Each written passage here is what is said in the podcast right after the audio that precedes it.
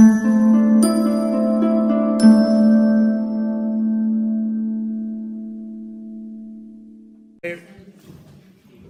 concetto di volontà di potenza. Allora, in ognuno, in ogni uomo, specialmente l'uomo che va dall'analista e che ha quindi una sofferenza, in ogni uomo e in ogni donna, c'è un elemento irrisolto. Questo elemento irrisolto, irrisolto non è legato alla sessualità, come ci diceva Freud, ma questo elemento irrisolto è legato alla, eh, al complesso di inferiorità. Come si realizza un complesso di inferiorità? Un complesso di inferiorità è se io no, non mi riesce qualcosa, ho per forza un complesso di inferiorità rispetto a questo? No. Però se questo qualcosa è un qualcosa al quale io tengo, se io mi sento brutto e ci, e ci terrei ad essere bello, no? E vengo identificato come brutto, questa cosa mi fa stare male, a questo punto io eh, ho un complesso di inferiorità rispetto all'idea dell'essere brutto e cerco un riscatto. Il riscatto che l'altra volta abbiamo visto era un riscatto diretto. Cos'è un riscatto diretto? È a un certo punto qualcuno ti vede bello e te, la tua vita cambia, prende un'altra strada. Ma ci può essere anche un riscatto indiretto, rimango brutto. Certe cose non cambiano, però questa energia, se io riesco a trasformarla in volontà di potenza, in volontà di chi può fare delle cose, questa energia mi consente di ottenere dei risultati in un altro campo. È chiaro? Perché ho molta più disponibilità a mettere tutto me stesso pur di fare una cosa o la faccio o muoio perché c'è un'idea del riscatto. Il riscatto è, la, è uno di quegli elementi che danno più soddisfazione nell'esistenza, no? Cioè perché non c'è un contrappunto, questo ci diceva anche Freud, al godimento se non la sofferenza. Quindi se ho sofferto molto, nel momento del riscatto io tiro fuori tanto, quindi è anche una narrazione epica dell'individuo. Quindi la volontà di potenza si configura come quell'energia che l'analista deve liberare eh, riuscendo a capire la storia del paziente,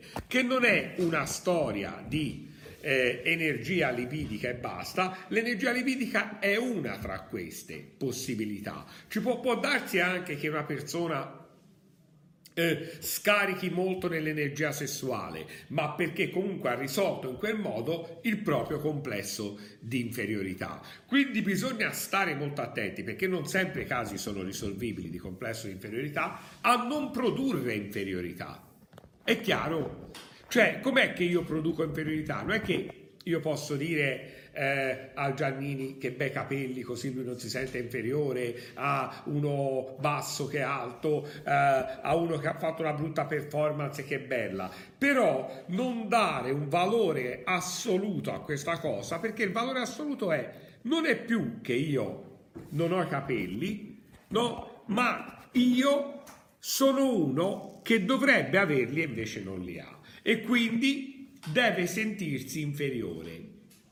Io eh, non dovrei essere bella come le mie amiche, io dovrei essere alto come i miei amici, io dovrei essere così robusto e quindi se noi produciamo questo effetto di inferiorità, questo effetto di inferiorità poi lo dobbiamo curare. Basterebbe molto meglio prevenirlo. Esempio, eh, che senso ha, no? Eh, alla scuola elementare dare voti da 1 a 10 può produrre, questo è gente che non ha mai studiato psicologia, perché può produrre comunque l'idea che io mi identifico, se diventi, ah, ma guarda la tua amica ha preso 9, ti ha preso 6, a te sei quella da 6, ti, te ti blocchi su quella cosa e vivi male. Oppure che senso ha no, una divisione nello sport già così rigida in età molto piccole. È ovvio che poi uno conti la vita le dovrà fare, è, è, ovvio che poi uno nella vita dovrà fare una performance che vale 10, una performance che vale 8, una performance che vale 6, ma si fa quando si è pronti, no? Perché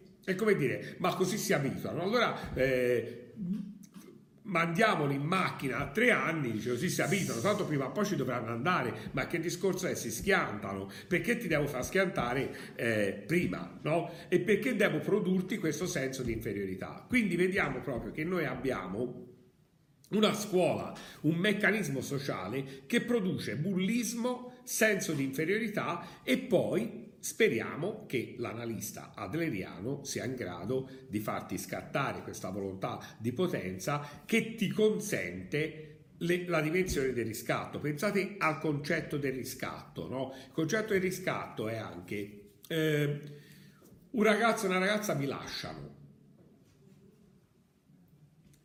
Quanto si pagherebbe per vedere che poi si viene a cercare e te gli dici no?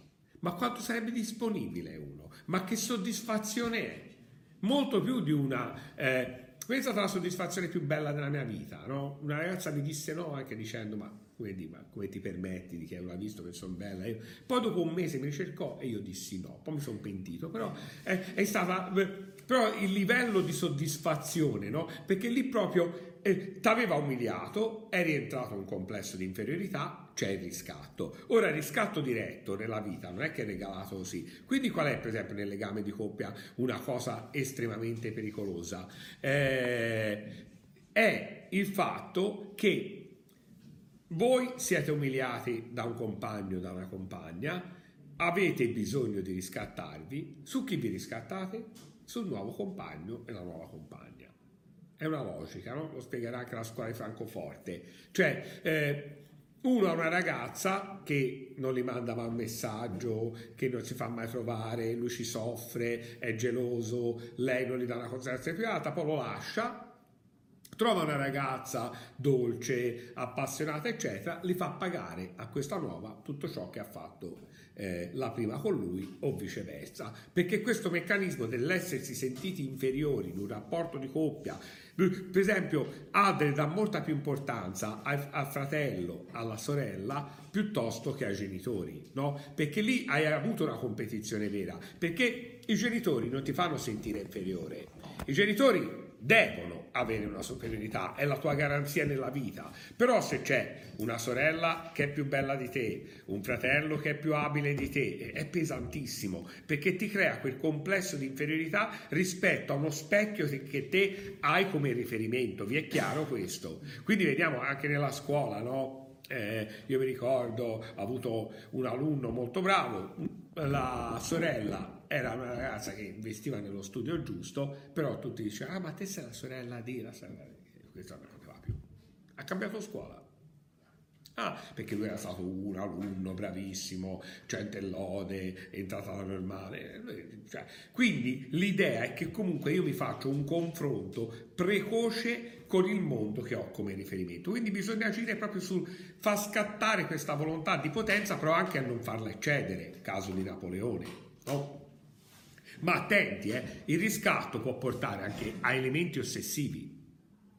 Esempio, eh, io tutto il mio complesso di inferiorità lo, lo supero credendo molto in un legame sentimentale quella diventa la donna che ti ridà forza, ti fa sentire importante, ti fa sentire adeguato, quindi ti scaccia tutto quel complesso di inferiorità, questa donna ti lascia, perché nel maschio questo è molto più duro da sopportare, senza di te non vivo, come faccio, da parole dolci si passa, io ti rendo la vita impossibile anche a te, ti aspetto sotto casa, eh, cioè, e si arriva poi anche alla dimensione del femminicidio, cioè è una cosa il femminicidio della quale torno spesso perché è insopportabile ma è insopportabile perché non si affronta culturalmente. Ogni volta che avviene un episodio di femminicidio noi ci scandalizziamo. Uh, che, che, mamma mia, che cosa brutta, speriamo che finisca in carcere, però non andiamo ad affrontare culturalmente il perché di questo. Quindi fare filosofia significa anche fare attenzione a questi meccanismi culturali, a non finire nella rete di giustificare la propria rabbia contro qualcun altro, a non entrare in un'altra rete pericolosissima, lo compiaccio, perché specialmente è il maschio, un pochino, così almeno piano piano, no, perché poi non si stacca più. No? Quindi è importantissimo anche il concetto di Levinas eh, non entrare nel ruolo predeterminato della vittima con l'idea del senso di colpa, siccome l'ho lasciato, eh, mi dispiace, eccetera. No, queste cose possono produrre infelicità. Adre ci serve anche a questo. Adre è famoso prevalentemente per una cosa, cioè per essere stato il primo allievo di Freud a dire Freud sbaglia e io apro una scuola mia, no? Eh, però non è stato lo scissionista più